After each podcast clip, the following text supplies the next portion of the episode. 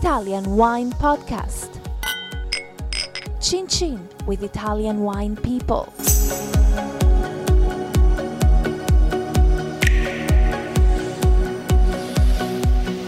Hello, you're listening to the Italian Wine Podcast with Monty Waldin.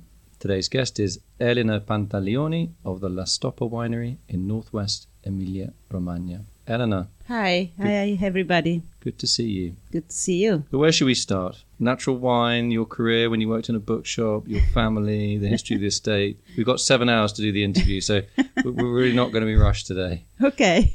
So let's just let's just maybe start with a little bit of the, the history of La Stoppa and how your family got involved in La Stoppa. okay, yes, La Stoppa has been founded at the end of uh, 19th century by a lawyer from Genova named Ageno. That's why we make a wine called Ageno. And my father bought the estate in 1973. He always uh, told us that um, during the Second World War, he was in the countryside because of the bombing in town. So with his bicycle, he was a young boy. He was going down La Stoppa and he was dreaming about this place. And so in 1973, he could afford and he bought it. He was a printer. My grandfather was a printer. We are from town, from Piacenza, which is about 15 minutes from La Stoppa. So he didn't have any agriculture, farming knowledge, but he, he started with a lot of passion and uh, he was very ambitious. So he always said that uh, he wanted to do the best uh, wine uh, ever of the area. He knew that there was a potential to make a, a good uh, long aging wine, despite of the fact that the area is most uh, renowned for uh, mainly sparkling red and whites. But our soil and our climate is a slightly different from the rest of the um, province. So even Ageno, the previous owner, always made more um, aged wines, and he didn't make any sparkling wines. So one of the things that's happened at La Stoppa over the years is this move away from some of the historic Bordeaux grapes that were left by the previous owner and a move to indigenous Italian varietals. How hard was that for you in terms of selling the wine? Did people just want to buy Bordeaux grape wines or were they into the Italian grape varieties? when I started to work at La Stoppa in 1991, and I also I don't have any farming uh, studying before, I always asked myself uh, why to do things and why people should buy my wines.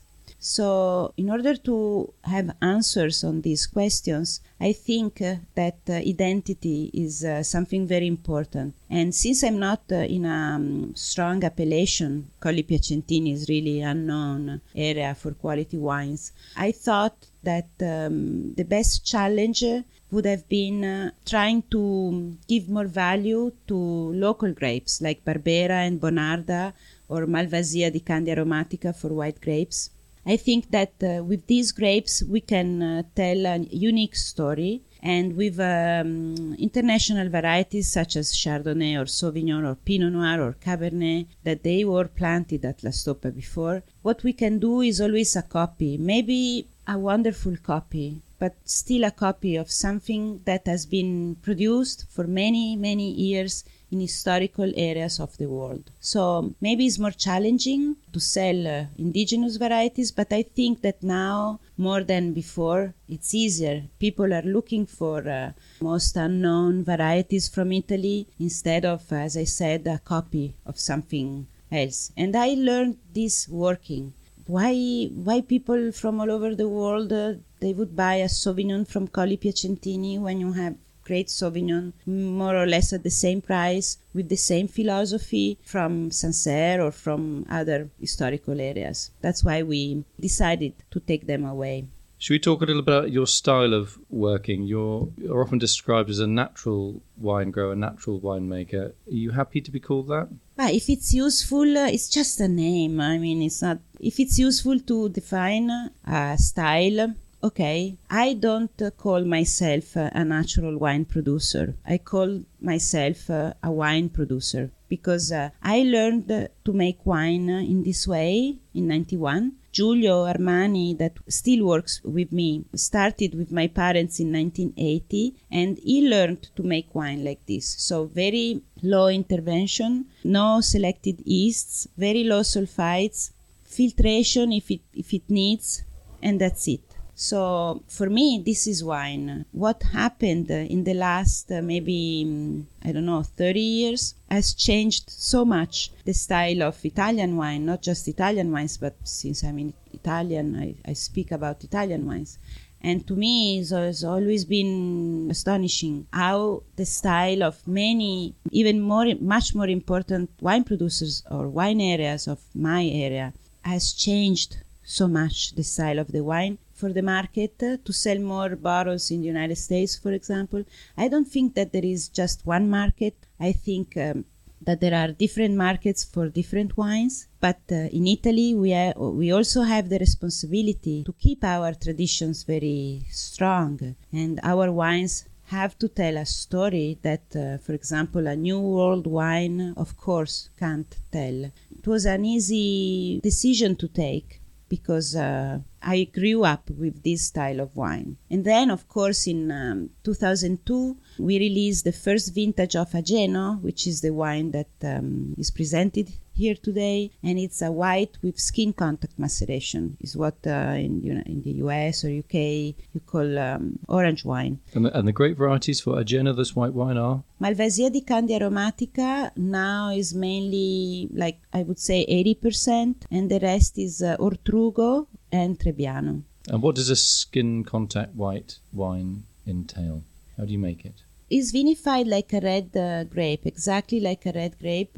We make a long, like, like, a red wine, yeah. Like a red wine. We make a longer maceration, like in the last vintages, uh, about three, four months. It depends on the quality of the grapes. So that means you're leaving the clear juice inside the grapes in contact with the skins. Yes, because usually the whites are vinified without the skins. There is um, direct pressing. In this case, uh, we treat the the white grapes exactly like a red variety because uh, if the goal is to make a wine that really expresses the terroir, there is just one vinification that is suitable. It's not according to the color of the grapes that you, you should change the type of vinification.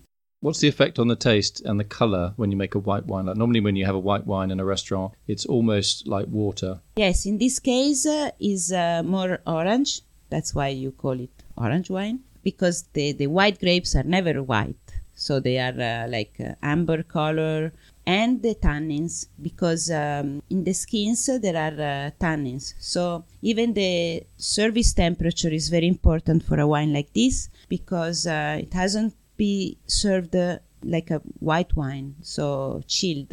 We suggest to, to serve it at about 14 15 degrees. Many people see you as a hero of the natural wine movement. Are you happy to be called a hero for it hero for what? I don't know. I mean, I make my job. Uh, I do it with passion. I chose to do this even if when I was younger, I had a bookshop. So um, that's uh, my other passion, books.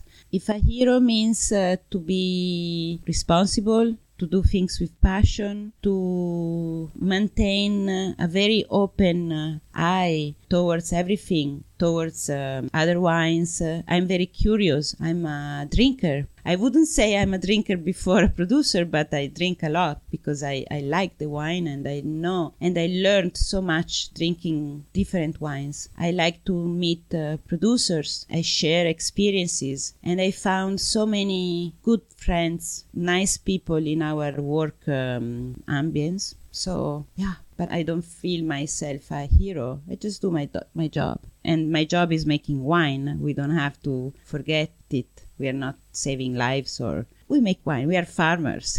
You're very much a non-fundamentalist in the natural wine movement. Do you sometimes get a little bit um, not annoyed, but um, when you see some of this, some of the fundamentalism that can surround organics, biodynamics, natural, even conventional wine, does that frustrate you? I'm aware of that.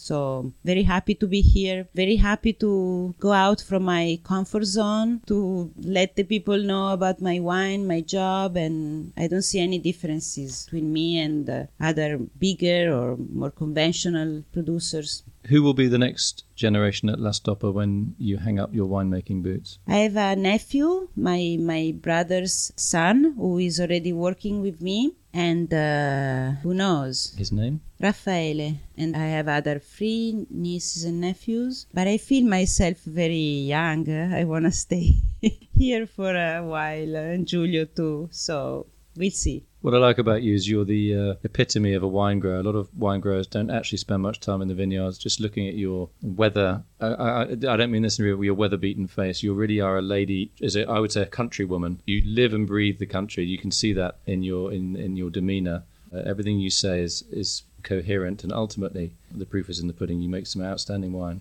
and that doesn't happen by chance. Lovely to see you. Thank you. Thank you, Monty. Thank you very much. And you're going to have to teach me how to speak proper English because your English is, is such an expensive education. And your English is better than mine. I don't think so, but it's okay. Thank you. Thanks, Ellen. Bye. Follow us at Italian Wine Podcast on Facebook.